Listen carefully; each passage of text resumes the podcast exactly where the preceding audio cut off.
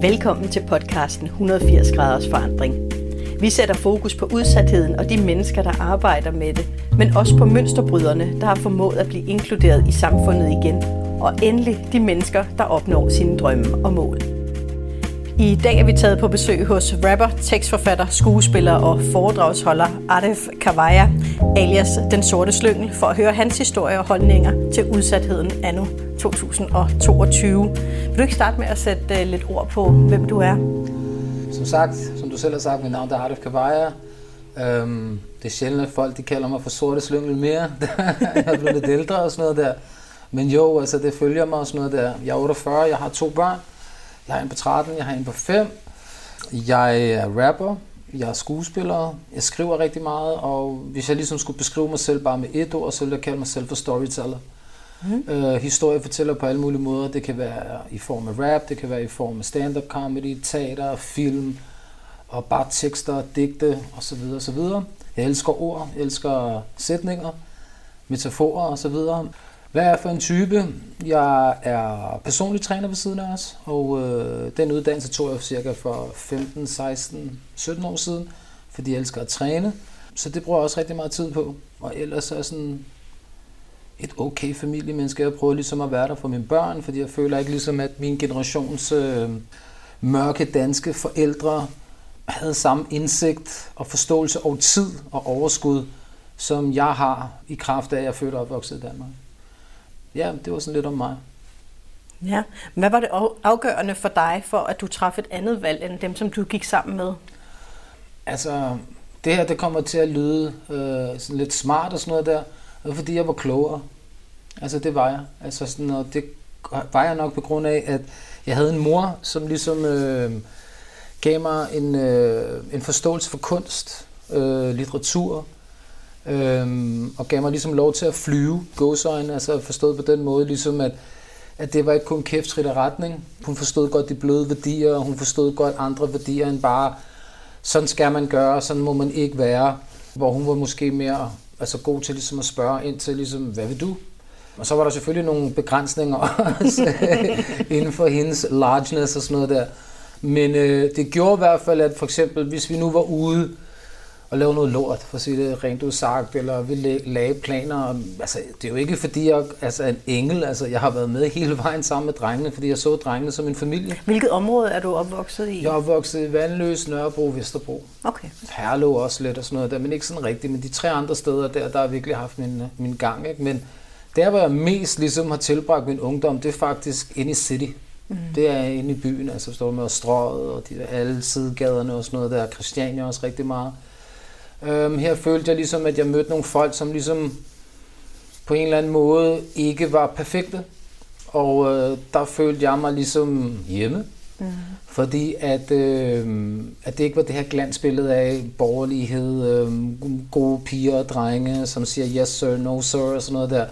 Men det var folk, der kom fra ja, hvad skal man sige, øh, måske ikke de mest ressourcestærke hjem, men alligevel så klarede vi den. Vi så stadig godt ud, øh, vi kunne få fat på det fede tøj, komme ind de rigtige steder, kende de rigtige mennesker og sådan noget der. Det gav jo selvfølgelig også en følelse af, at vi levede.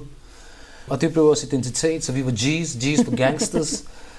men som jeg sagde, at det lag, som min mor ligesom havde lagt i mig, gjorde, at selvom jeg på overfladen, og også til dels sådan inde i, ligesom identificerede mig med gaden, ligesom, hey, this is our streets, man, det er ligesom, det er sådan, vi lever. Plus at den rapmusik, som jeg hørte, var meget gangster og ghetto-inspireret fra USA og sådan noget der, var også med til ligesom at farve mig og mine drenge, altså. Øh, altså mine venner, dem bor altså ikke mine sønner. Nej, dem du var på gaden med. ja, ja, mine sønner, de får aldrig lov til det der. Og så fordi at, når man, fordi at jeg kan jo forklare dem. Ja. Men det lag, som min mamma havde lagt i mig også med, det gjorde jo bare ligesom, at, at når vi gjorde nogle ting, og vi kastede håndtegn, eller vi jublede, eller vi festede, og gjorde de ting, som man ligesom gør i de her miljøer her, altså, så kunne jeg godt ligesom ind i sige sådan, nah, altså, det er måske ikke helt... Altså, vi har altid gået op i, hold det ægte, hold det real, real, real hvad er real? Altså mm. er real ligesom at sige, at jeg, altså, ligesom jeg kender hele gaden, og jeg kan få ting til at ske, jeg kan bare lave et telefonopkald, så står hele nabolaget klar bag min ryg og sådan noget. Er det real? Det er det jo nok jo, fordi så er jeg ægte for gaden. Men hvad er ægte som menneske?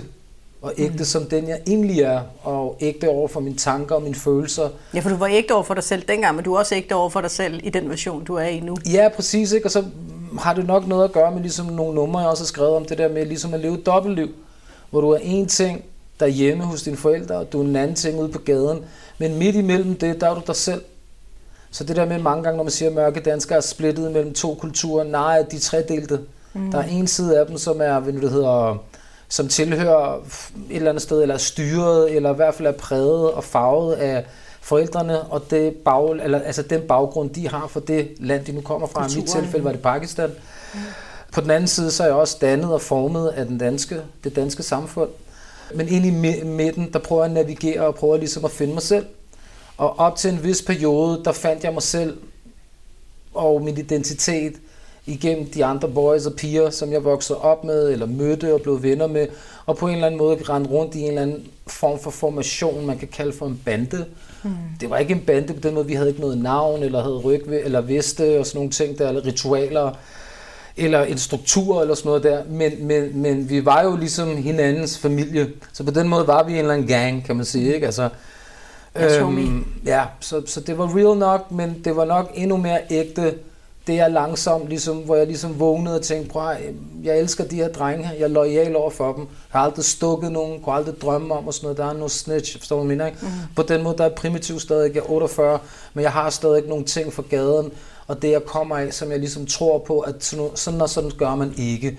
Nu er du en lovlydig borger, så kan du da godt stikke dine venner. Fuck off, nej, nej. aldrig. Men hvor gammel var du sådan cirka der, hvor det er, at du begynder at, at trække dig en anden vej? Oh, ja, så.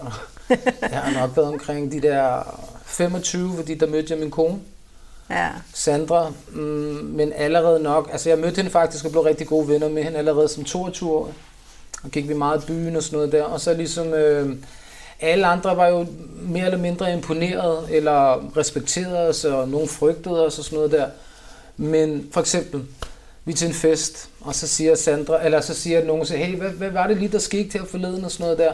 Og det var nogen, der fik på munden og sådan noget der. Hvorfor gjorde de det? Jamen, fordi at de gik over stregen og sådan noget der, og sådan er det, hvis du leger med the big boys, så får du på munden og så alle sådan, word, helt sikkert, Nå, det er jo sådan, det er, og sådan noget der, ikke? Og snakke inden for den terminologi og inden for de værdier, og så kommer der en stemme lige pludselig, og det er Sandra.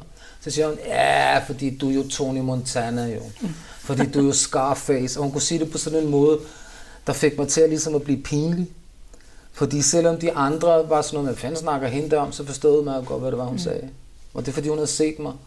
Hun tager sig til USA, og øh, har ikke været sammen med en fyr i fire år eller sådan noget der. Og vi er bedste venner. Men jeg forelskede hende. Med, altså det ved jeg ikke på mm. det her mm. tidspunkt. Det kan jeg mærke, da hun tager afsted til USA. Hun Savnet. Siger, hvad siger du? Det store savn, du lige pludselig fik fra... Ja, eller jeg kunne bare høre, jeg kunne bare huske, at hun sagde, om jeg tager til USA, så er fedt og sådan noget, det var lang tid, du væk. Det ved jeg ikke, at starte med et år. What the fuck? Et år, altså uden Sandra og sådan noget der, ikke? Hende snakker med hver dag og sådan noget der, så kunne jeg pludselig mærke. Jeg havde en anden kæreste på det tidspunkt, men øh, vi var ligesom langsomt på vej væk fra hinanden. Hende havde haft siden gymnasiet og sådan noget, og hun har haft mig siden gymnasiet. Skulle ligesom videre og sådan noget der.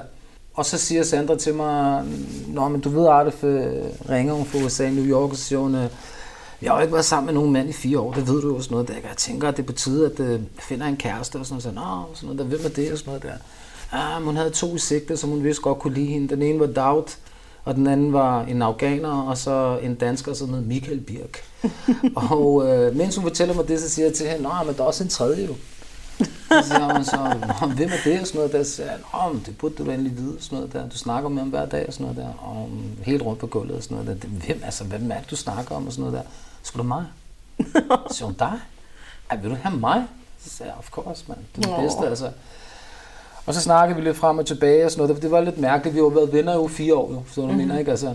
Og så snakker vi frem og tilbage, og efter et par gange, så siger hun så, men hvad forventer du, og hvad, og hvad hun forventer, ikke? Så vi ligesom havde et eller andet sådan fælles grundlag for ligesom, er der nogle ting allerede her og sådan noget der, som, som vi ikke kan forene, så der er ingen grund til ligesom at hoppe ud i det her eventyr her.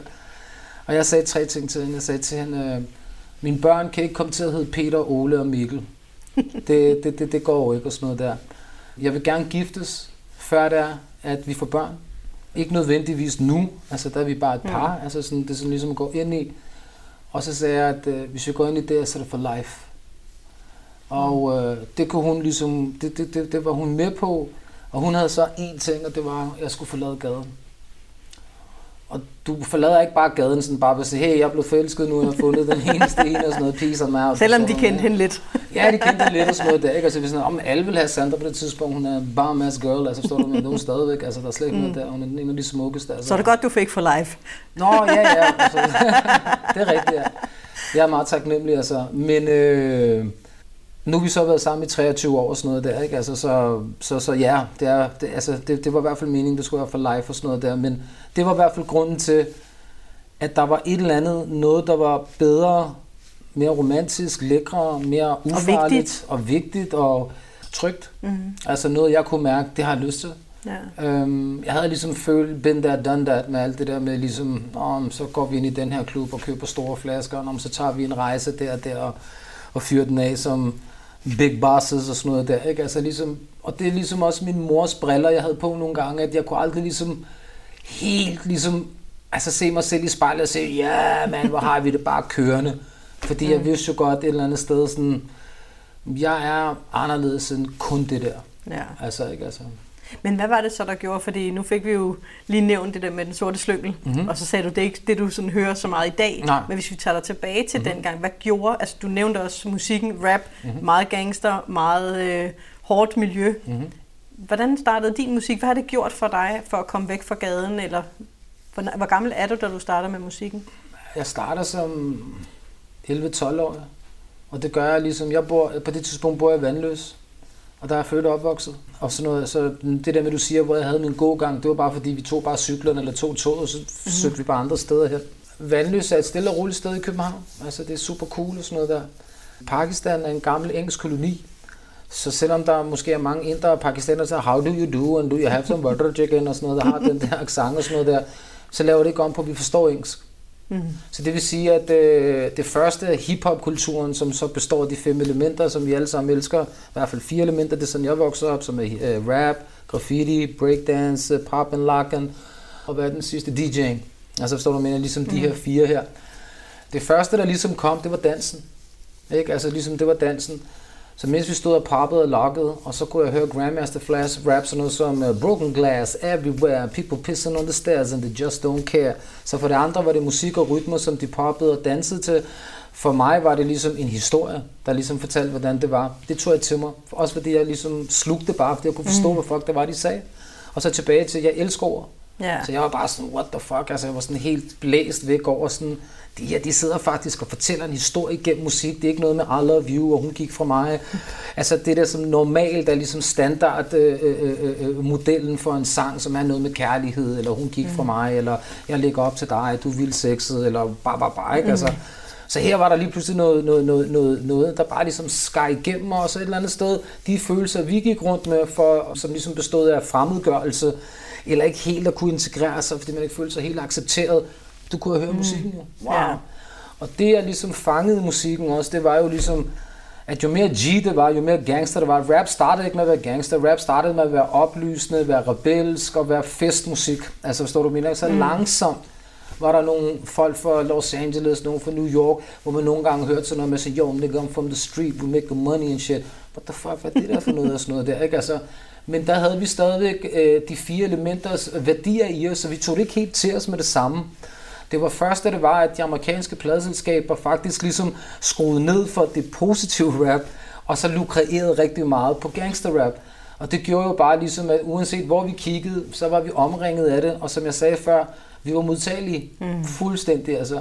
Så det var ligesom med til ligesom at gøre, ligesom at mm, mit fokus lå mere på det at repræsentere, at vi får gaden, vi får huden, uh, vi kan få ting til at ske, vi laver penge, vi har damer, fuldstændig en kopi af, hvad amerikanerne sagde, men vi sagde det selvfølgelig bare inden for den ramme, der hed Danmark, eller der, mm. hvor vi mm. kom fra. Ikke? Altså, fordi det galt jo stadig at holde, at holde det real.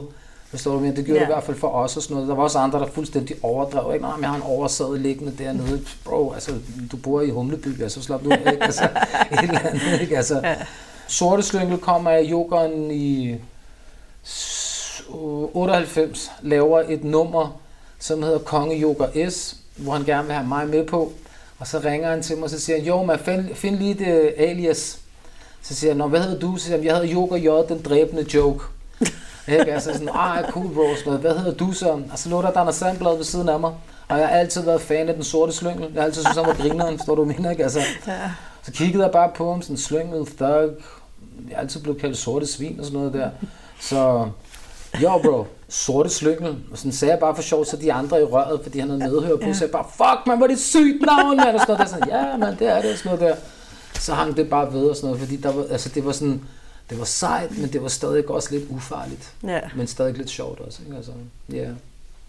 Så det har været sådan hele din omgangskreds, hele, så får du ligesom lavet det om, og så bliver det musikken, der driver dig frem, eller hvordan øh, ser livet ud på det tidspunkt? Altså på det tidspunkt, der er det musik, men altså det er jo lang tid før Facebook, øh, i IG, altså Instagram, øh, mm. TikTok og sådan noget der. Så det vil sige, at når, når vi skulle lave musik og, og, og have en forhåbning om, at et bredere publikum kunne høre det og sådan noget, eller at man blev spillet i radioen, det var jo ligesom at stå nede, for, nede på jorden og så kigge op på Mount Everest. Ikke? Altså, hvordan fuck kommer vi derop og sådan noget der? Fordi du skal gennem nogle pladeselskaber, du skal gennem, uh, gennem nogle A&R's og sådan noget der.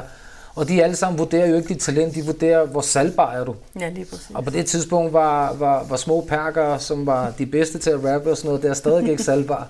I dag, der er vi ja, ja. totalt salgbar, det kører bare, forstår du, mener, mm-hmm. ikke? Altså, så ja, musikken var ligesom et holdepunkt, og var en, en, en identitet også. Altså hvis du har spurgt mig dengang, og du har spurgt mig, hvad er du, så vil jeg ikke sige, at jeg er gangster, så har jeg sagt, at jeg er rapper. Mm. Altså selvom at jeg lavede alle de der andre ting. Altså. Ja. Men øh, vi synes, det var svært, og vi synes, at ligesom på det tidspunkt, jeg har stor respekt for Rockers by Choice MC Ejner i dag. Mm. Det havde jeg ikke på det tidspunkt, fordi vi rappede på engelsk. Vi synes, alt dansk rap var plat, klamt, øh, fjollet og janteramt.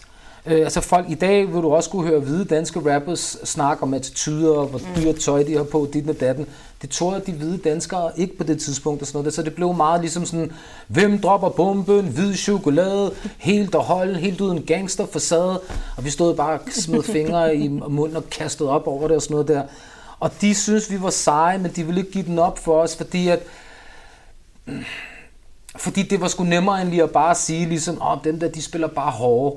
Og vi var jo sådan noget som, vi spiller ikke, bror, mand. Vi mm. er hårde, forstår du, mener? Ikke? Og det mm. var vi også, forstår Men jeg gjorde stor dyd ud af, at mine drenge og gaden aldrig nogensinde var i samme værelse med, hvad jeg vil kalde fordomsfulde eller forsmåede hvide rappers. Altså forstår du, men jeg ved yeah. godt, det lyder sådan lidt hårdt hvide. Jeg er ligeglad med, at folk er hvide og mørke. Det er bare, mm. så vi bare kan snakke om det. er så, man kan finde ud af, hvilket miljø ja, du er i, og hvor, hvor stor en øh, forskel der var ja, ja, på det var, tidspunkt. Der, der, det var jo noget helt andet end i dag. Altså, der er kæmpe store forskel. Altså, uh, Josef sidder her i dag også og sådan noget. Der, altså, Josef, Josefs store brødre, altså Kuku, Al, uh, Shaka, hvad nu det hedder, uh, altså alle os, altså, altså der, var to, der var to verdener inden for dansk hiphop. Der var den engelsksprog, det var ligesom der, hvor vi var. Mm. Og så var det den dansksproget. Vi kendte alle sammen hinanden jo, på den ene mm. eller anden måde og sådan noget der, og kunne også godt lide hinanden og sådan noget der.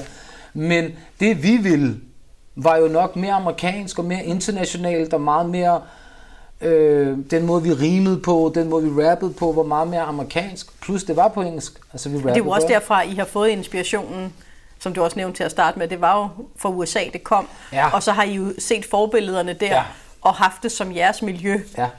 Hvor langt hen, fordi du siger jo, du kommer ud der, da Sandra så siger, at øh, ja, du skal altså ud af miljøet. Der er, fem, der er 25, Ja. Men du rapper jo videre Ja, der hvordan. Ja. hvordan er det så dit skæld mellem at gå ud af det hårde miljø mm. og stadig være homies? Hvordan bliver det nye venne Altså det der sker, jeg, jeg, vil, jeg vil nok sige, det, det, det, det vendepunkt der kom, det var jo nok, øh, at jeg tog nogle helt øh, bevidste beslutninger omkring, hvad for noget musik jeg ville lægge ud. Mm. Så det vil sige, ligesom det folk på gaden og, og, og dem jeg kender og sådan noget, er relateret til og sådan noget, da, da de hørte sådan om Nartefan, øh, har trukket sig lidt ud og sådan noget der, og øh, han går efter musikken, så var det jo ikke nogen overraskelse for mine homies, fordi de vidste, de elskede mig, de var stolte af mig, ikke? det var sådan noget, vi var ude i byen, art rap lige, eller sådan noget der, ikke? Altså, vi sådan lige, hvad vi kan, fordi når jeg skinnede, så skinnede de jo også og sådan noget der, ikke? Så på den måde, vi var parsi, parsi betyder en klik, forstår mm. du, hvad jeg mener, ikke? Altså, det der så sker, det er jo, at de tror jo, Nå, nu kommer Artef bare med nogle Altså ligesom, nu kommer der noget rigtig perk og gangster shit, forstår du, mener? Yeah. Og det har Danmark aldrig hørt om før. Så mens jeg sidder der ligesom og skriver ting og sådan noget der, og skriver en masse sådan noget til med fuck systemet og sådan noget der, ikke? Og, og, og er sådan meget sådan barmfri omkring ligesom, hvordan mine følelser er som perker i Danmark mm. og sådan noget der. På det tidspunkt, der er Pia Kærsgaard øh, virkelig langsomt, men stødt virkelig begyndt at blive stærkt og blive en meget, meget tung øh, spiller i dansk politik. Mm.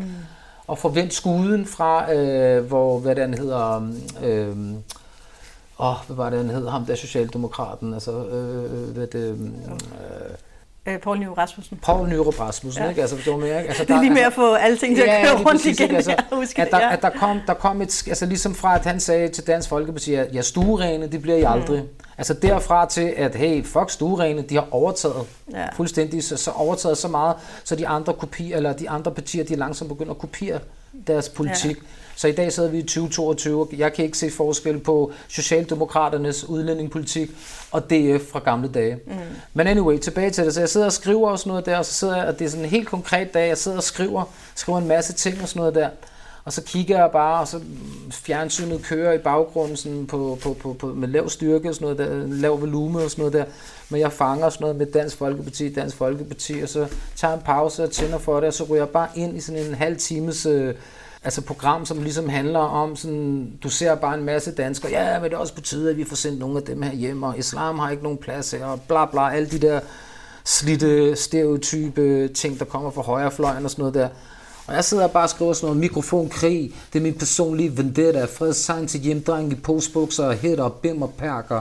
Jeg lader med store mærser, som tapper information via bærbar. Sådan nogle ting der, forstår du min, ikke?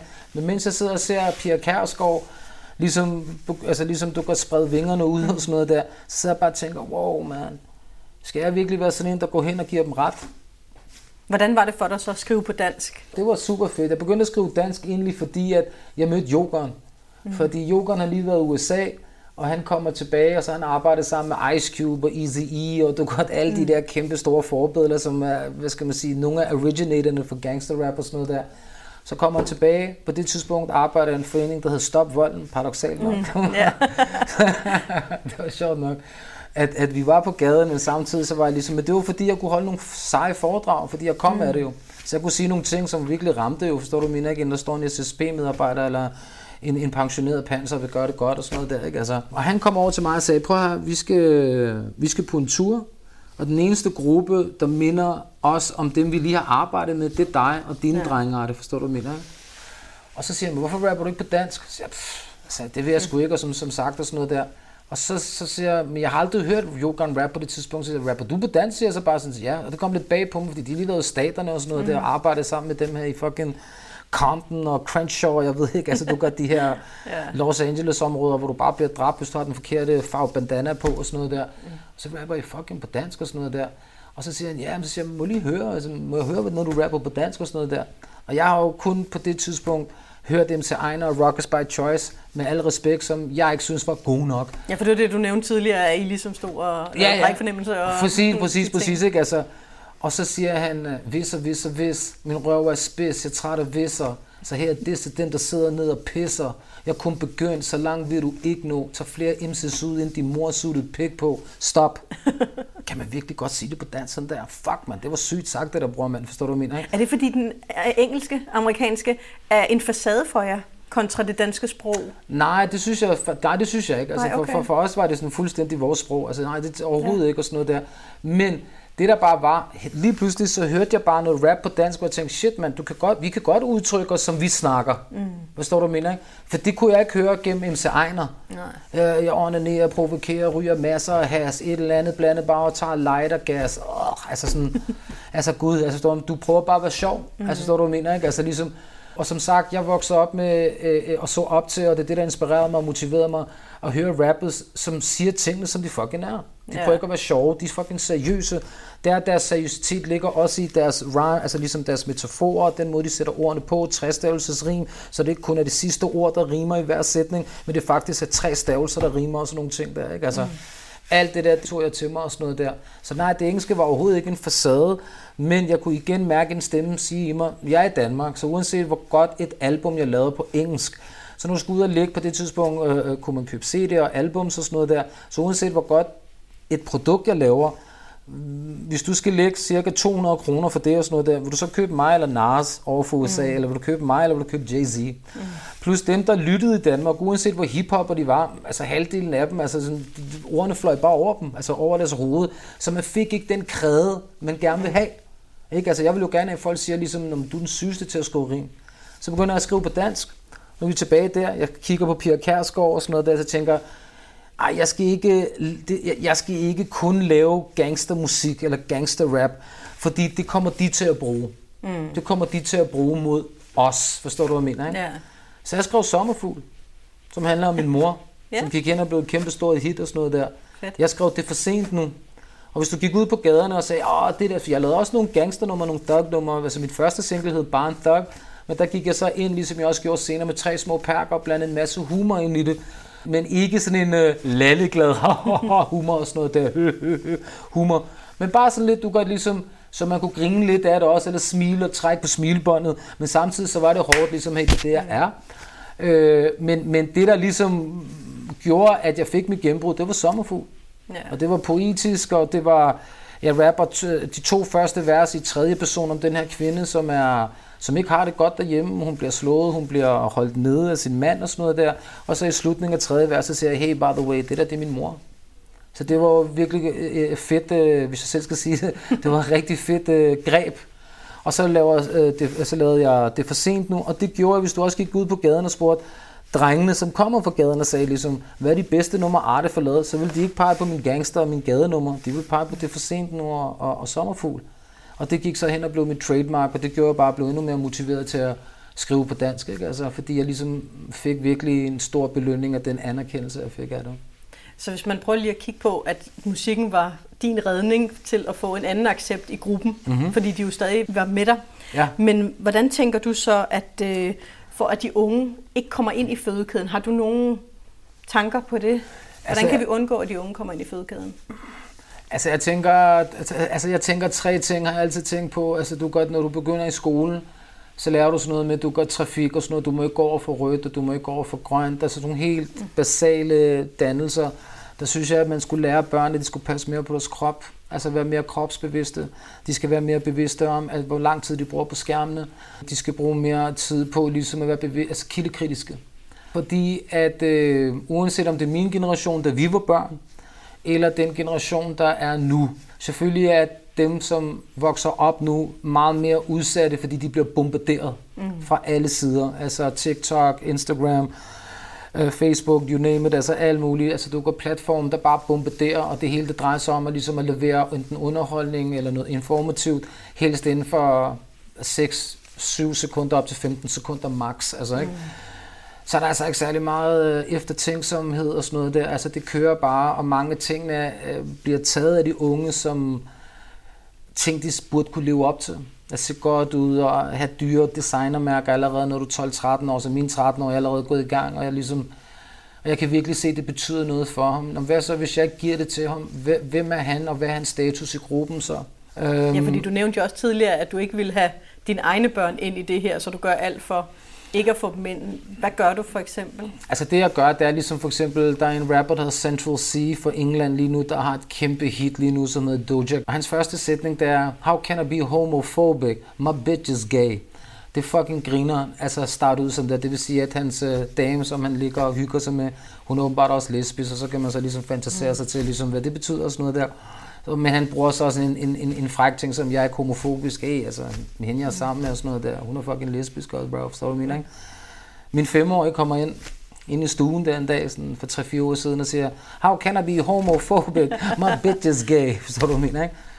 Og det gør jeg jo ligesom med det samme. Altså sådan siger jeg bare, hey, Akim hedder han, så Akim, prøv lige at komme over skat og sådan noget der. Hvor du hørte det der nummer? Nå, det kører på TikTok. Og så gik jeg på TikTok og sagde, okay, fuck, ligesom. Fordi TikTok øh, kan du også få til at, at, at sprede sig rigtig meget, hvis du bruger de tunes, altså det vil sige de tracks og de sange, som er oppe i tiden. Det gør også, at ligesom, du får flere likes og sådan noget der. Så der er rigtig mange, der bruger den der, altså, øh, altså med ham der Central C. Og så sætter man ned og siger, ved du hvad det er, han siger? Ikke altså.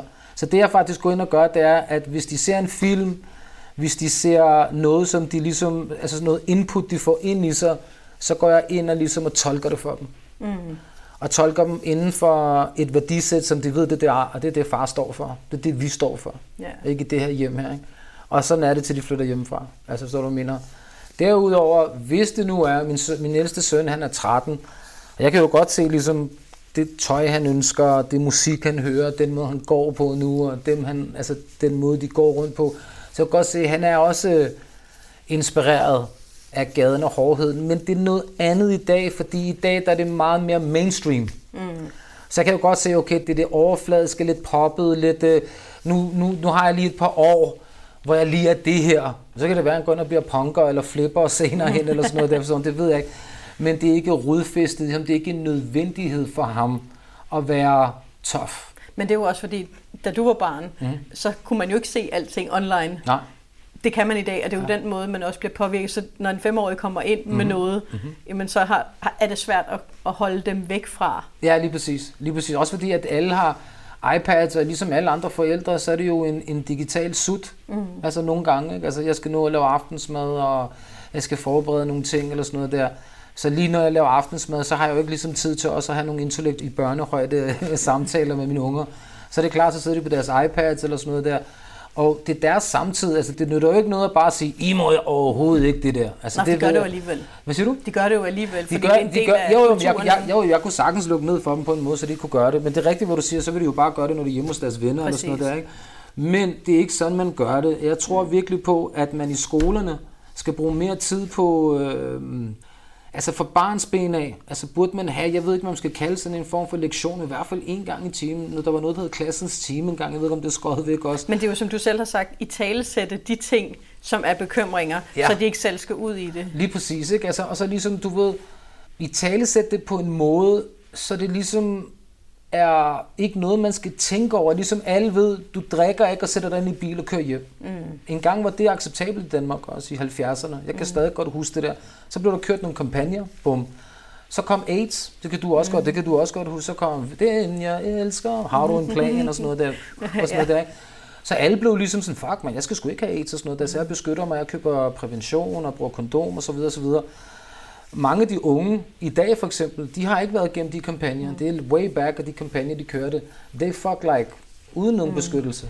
Forstår du, hvad jeg mener? Ikke? Ja, altså, ja. Altså, så det virker det der med, at man går ind og laver kampagner og sætter nogle rammer, hvor man siger, det der som samfund, det gider vi egentlig ikke at acceptere. Det er ikke så fedt, forstår mm. du, hvad jeg mener? Ja, ikke? Altså, præcis. Og jeg synes også, at man som samfund skal ligesom at børn skal vide, at man shamer ikke hinanden, fordi at den ene er tyk, og den anden er tynd, eller den anden er helt skåret. Man shamer ikke hinanden, fordi de andre ikke har præcis de rigtige brands fra top til to og sådan noget der. Øh, vi mennesker, og øh, ligesom du kan blive ked af det, selvom du har det fedeste mm. tøj på, så har du også et eller andet, der er et ømt punkt og sådan noget der.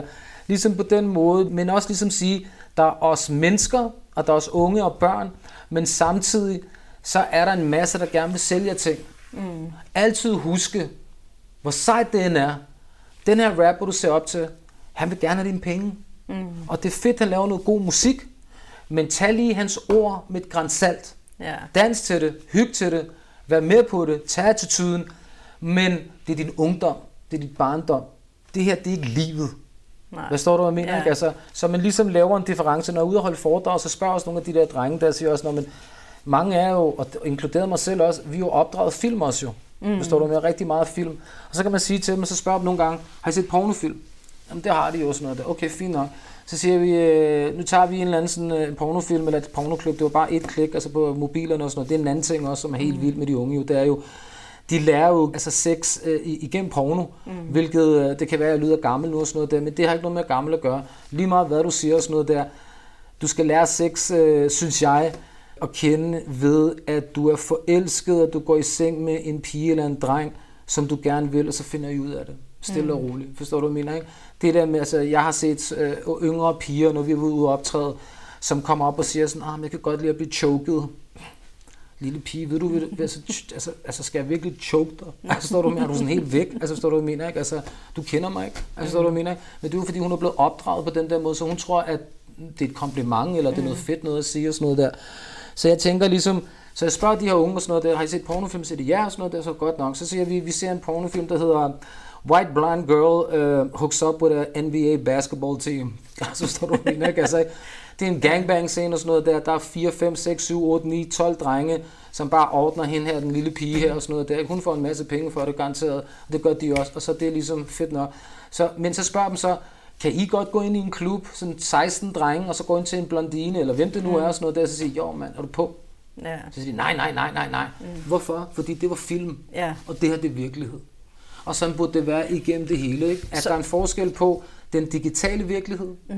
den du finder på nettet, og så den virkelige virkelighed, som du lever i. Så hvis vi skal kigge lidt på, hvordan samfundet præventivt kan gå ind og hjælpe til, at man egentlig forstår virkeligheden, så er det jo tilbage til det der med i talesættelse, ja. at vi skal have sat nogle andre rammer op. 100 procent, 100 procent. Altså det synes jeg, eller jeg tror, at uanset hvad for en generation det er, hvis du får restriktiv, eller hvis du får løftet mm. pegefinger og sådan noget der, så før du når til budskabet, så har børnene og ungene, de har vendt ryggen. Mm. Så det bliver et eller andet med, at du bliver nødt til ligesom at få fat på dem, de ser op til, mm.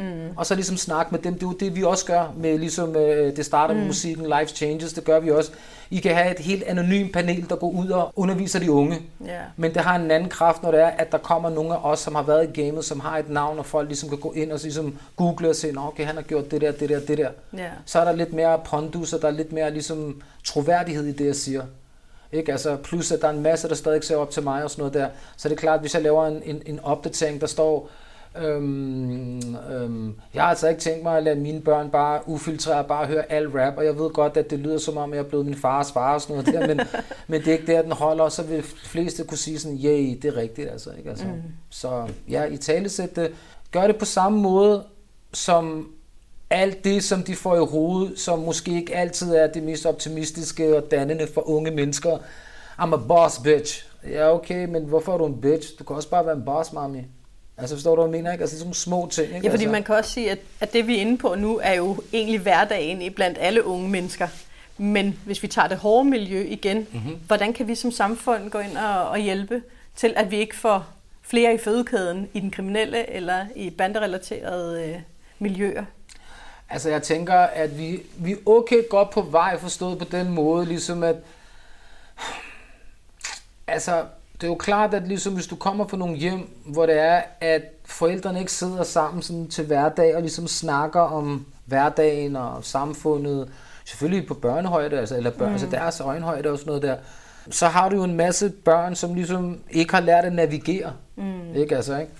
Og øh, de miljøer, som du snakker om, og som vi kommer fra og sådan noget der, der er det jo selvfølgelig også svært at komme ind og så ligesom være en hellig stemme, hvis man kan sige det mm. på den måde. Ikke? Altså, fordi mange af dem her har mindre værtskomplekser. De har en følelse af, at de ikke er nok. De føler, at de er fattige. Det er jo derfor, de går ud og laver penge.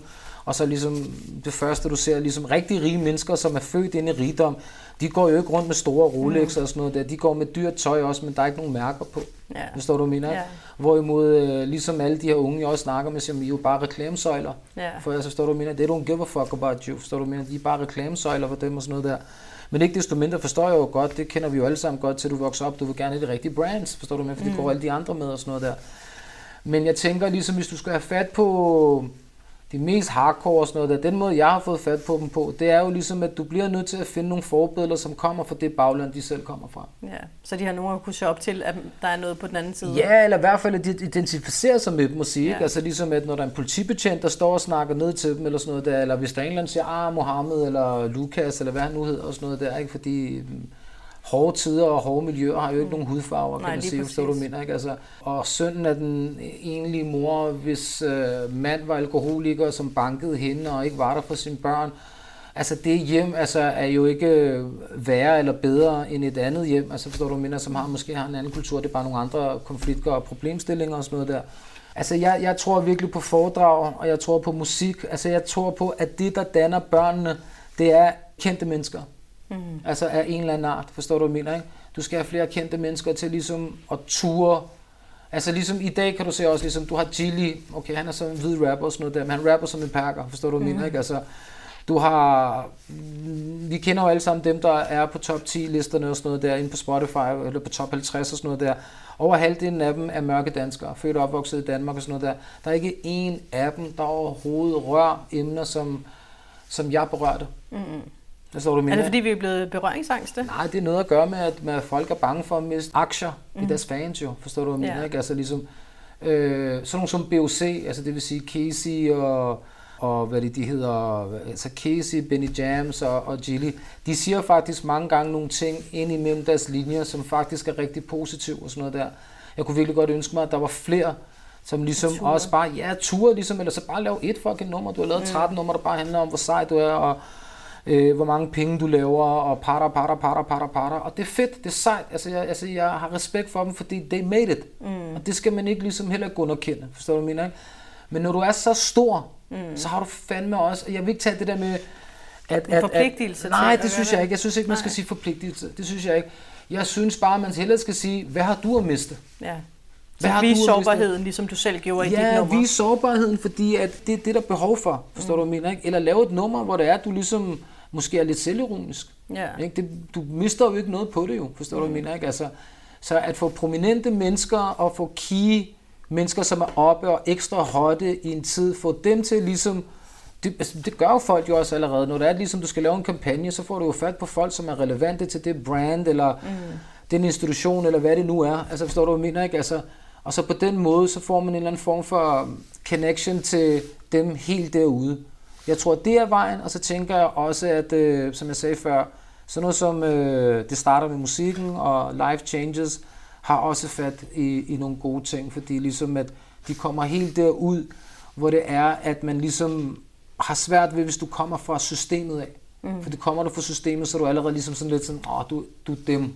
Yeah. Forstår du, hvad mener, ikke? Altså, det er også dem, ikke? Altså, øh, hvorimod hvis Josef og mig, vi går ud i en eller anden hood, mm. altså, forstår du, hvad mener, ikke? Altså, så vil de nærmest komme sammen, hvad laver I her? Hvem Men hvis I? vi skal prøve at kigge på, så dem, der er kommet alt for langt ud ja. og er endt i banderne, hvordan ser du så hele det her omkring bandeparkerne? Er det efter din mening noget præventiv virkning i det, eller? Altså, no, det er der, men altså, det har aldrig været sådan nogensinde nogen steder i verden jo, at de kriminelle ikke blev kriminelle, eller, eller hvad skal man sige, udsatte ikke blev kriminelle, fordi at man vidste, at når man her, der er der dødstraf. Mm. Der er jo ikke mindre kriminelle sådan nogle lande. Ja. Forstår du, mener ikke? Så er du ikke der jo, altså den ligger, ikke? Altså, så når du vælger ligesom at gå den vej og sådan noget der, så er det jo fordi, at det, der lokker dig, er stærkere. Ja. Altså magt, penge, guld. Jeg er noget. Jeg gider ikke at være ligesom min far, der bare farede gulvet og hørte på de andre kigge ned på ham. Jeg vil være stor og stærk og sådan noget der. Ikke? Altså, så nogle steder vil jeg sige, ja, der bandepakkerne hjælper de, altså ligesom, men det er også paradoxalt jo, at hvis jeg er ikke nogen med i nogen band, det er en voksen mand, men Gud, Gud forbyde det, men hvis jeg skulle komme i en situation, hvor jeg kommer til at slå en eller anden ihjel, mm og der er en fyr, som på en eller anden måde er relateret til en eller anden bande, han kommer til at gøre det, uanset hvad der står bag det, så får han en dobbeltstraf end mig. Mm. Det synes jeg er, det er ikke mig. Altså det er forkert, synes jeg. Altså det er sådan forkert. Jeg har aldrig troet på, at du kan med hårdhed og straf vende en tendens. Du kan undertrykke den. Du kan gøre den sværere for at gro, but it's gonna grow. Yeah. Så vokser den bare et andet sted. Ikke? Altså, så jeg tænker ligesom, at der er en masse exit-programmer, og der er en masse bøger skrevet af kriminelle, både rocker og bandemedlemmer, som de læser, og podcast og sådan noget der, som jeg tror ligesom vækker dem endnu mere. Altså når du først er i banden, mm. og du er først blevet en del af kæden og sådan noget der, så er det ikke så meget musik og arte for Josef, der kan rigtig kan gøre noget, forstår du, mener ikke? Vi, og så er en anden ting også, man skal have fat på de unge og børnene, før de er gået over på den anden side. Altså ja. er taget ligesom over, altså den anden side, det vil sige, har joinet en gang, mm. eller har begyndt at lave vaner, ja. og begyndt at få vaner, og begyndt at få et tankesæt, som du ikke bare lige ligesom, du forstærker det bare ved at gå ind og sige, så vil de bare kigge på og sige, hey Arle, vi respekterer dig og sådan noget der, men bro, du blev gammel. Ja. Ja, du har glemt, hvordan du selv var og sådan noget der. Ikke? Lige nu, der er det også, bror mand. Forstår du, mm. ikke? Så jeg ved godt, du gør det godt, men nej tak, døren er derovre. Ja. Ikke? Altså, du må godt blive her, men, men hvis du skal snakke mere om det der, det gider vi ikke. Det irriterer os bare. Ja. Det forstår jeg godt, fordi de ved godt, at jeg har ret. Det er ligesom hvis du sidder 20 ryger, og så den ene dag til den anden, så holder op med at ryge, så går jeg ned, hey, jeg holdt op med at ryge, så, så bare skrid med dig. Mm. Det står du mener, ikke? Fordi du skinner ligesom og irriterer mig lidt, ikke? Fordi jeg ved godt, du har ret, men jeg har ikke tænkt mig at stoppe med at ryge lige nu, bror mand. Uanset hvor, hvor farligt et billede du tegner, eller hvor fornuftigt ja. du snakker, ikke? Altså. Hvis vi skal prøve at lave sådan en øh, opsummering af, øh, hvad ser du så som øh, samfundets største udfordring her i øh, 2022? Igen, altså øh, den digitale indflydelse. Ja. 100 procent. 100 procent, altså.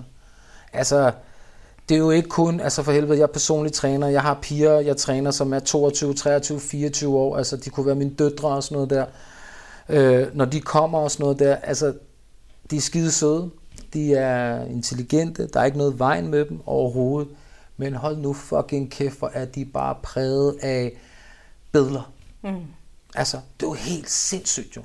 Og de får lavet Botox, de får lavet fillers, så på den ene side, så har du bandefolk. Ja. Så har du så dem her, som vi kalder, når det her det er fornuftige unge mennesker. De har det jo heller ikke særlig godt. Mm. Hver syvende barn i den danske skole, altså det her, det er facts, altså står du ja. ikke? Altså, har en diagnose, før de rammer 8. klasse, fordi det er depression, det er øh, mindre selvværd, det er øh, øh, øh, fremmedgørelse, altså ligesom, og nu snakker jeg ikke om racisme og sådan noget, det er sådan fremmedgørelse over for sig selv, fordi de kan ikke finde dem selv i det billede, de ser digitalt. Sådan er jeg, ikke? Altså, så ja, det vil jeg sige, altså ligesom den digitale indflydelse, fordi igennem den digitale indflydelse, det gælder både politik, mainstream, musik, underholdning, og alle de her ting på både godt og ondt. Okay, så du føler, at det er den digitale indflydelse, der har størst impact på de unge i dag? 100 procent, men, men selvfølgelig også ens forældre. Ja. Altså det er jo vigtigt også sådan noget der, ikke? Og jeg synes, at øh, jeg har altid tænkt på den der måde, at øh, vi, altså det hedder altid, hvem opdrager man? Det ligger i sig selv, det gør man med børn, altså du mener, ikke? Altså hvem opdrager vi? Det gør vi med de unge, hvem danner vi og sådan noget der, og former vi. Måske skulle vi også ligesom begynde at tænke på, hvordan man former forældre. Præcis. Altså, ikke? Altså, sådan, det, det betyder også rigtig meget, fordi at øh, nogle gange så er det sådan noget med, sådan, men i vores hjem, der gør vi sådan her, i det her hjem gør sådan, og det er fint, sådan skal det også bare blive værre, men der burde være nogle, nogle helt fundamentale ting, som vi efterhånden med dansk pædagogik og den psykologiske indsigt, vi har, og det overskud, vi har i det her samfund her, burde ligesom huske, at traumer og mindre værd kommer altså også af, hvordan vi snakker til vores børn og så ligesom, måske ligesom som forældre også ligesom huske, hvordan var det nu også, da vi var unge. Så nogle gange, for eksempel, hvis der er nogen, der kommer til mig, og øh, Josef og vores generations rap, så er det sådan meget normalt, at folk siger, synes ikke alt det der nye rap, det er noget lort og sådan noget der, ikke? og hold nu fucking kæft og sådan noget der, ikke? og de er jo helt væk. Så siger jeg, ja, jeg ved godt, hvad du mener og sådan noget der, men bro, det sagde de også til os, da vi var børn. Ja. Og en ting, man skal huske, når man er barn og ung i sin samtid, så har man altså altid lidt mere styr på det. Man er ikke helt så lost, som forældregenerationen er bange for.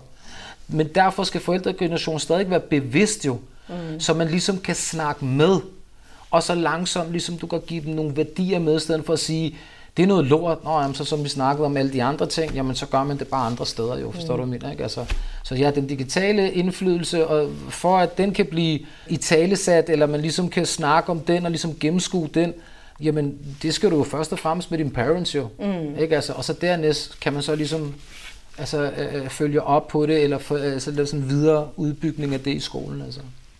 Mange tak, Artef. Jeg håber virkelig, at øh, rigtig mange har lyttet med til din historie og alle de her erfaringer, og at vi har fået rigtig mange forældre til nu også at få en indsigt i, hvordan de kan hjælpe videre til øh, udsatheden.